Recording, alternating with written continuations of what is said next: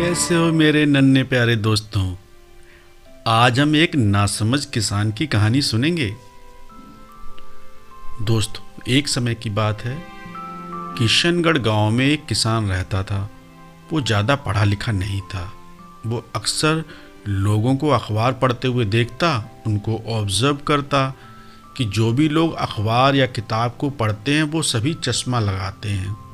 उसके दिमाग में एक आइडिया आया कि जितने भी लोग चश्मा लगाते हैं वो अखबार अथवा किताब को पढ़ पाते हैं। अगर मेरे पास भी चश्मा होता तो मैं भी इन लोगों की तरह पढ़ाई कर पाता। उसने निश्चय किया कि वो भी शहर जाकर एक चश्मा खरीद के लाएगा ताकि वो भी पढ़ सके। वो एक दिन शहर पहुंचा और सबसे पहले चश्मे की दुकान पे चला गया।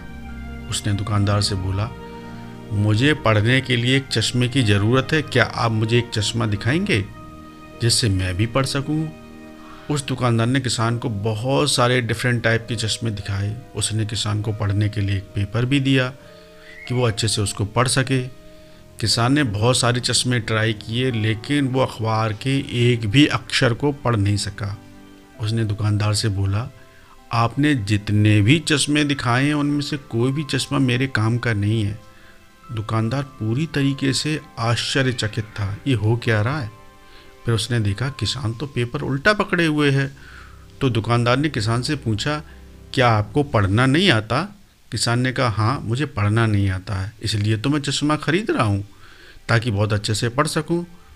मैंने और लोगों को भी देखा है, वो चश्मा लगाकर अच्छे से पढ़ पाते हैं, लेकिन आपने जितने भी चश्मे दिखाए हैं उनमें से इन चश्मों की हेल्प से मैं पढ़ ही नहीं पा रहा हूँ। अब दुकानदार को किसान की असली परेशानी को अच्छे से समझ में आ चुका था। उसको पता चल चुका था कि ये किसान अनपढ़ है। उसने उसकी तरफ कुटिल हंसी के साथ देखा और किसान से कहा, मेरे भाई तुम बहुत ही भोले और अज्ञानी हो। पढ़ने के लिए आपको सिर्फ चश्मे की नहीं, पढ़ना भी तो आना चाहिए ना।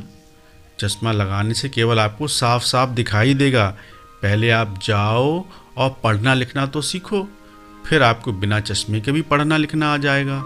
दोस्तों, उम्मीद है आपने हमें सब्सक्राइब कर लिया होगा। मिलते हैं आपसे अगली कहानी में।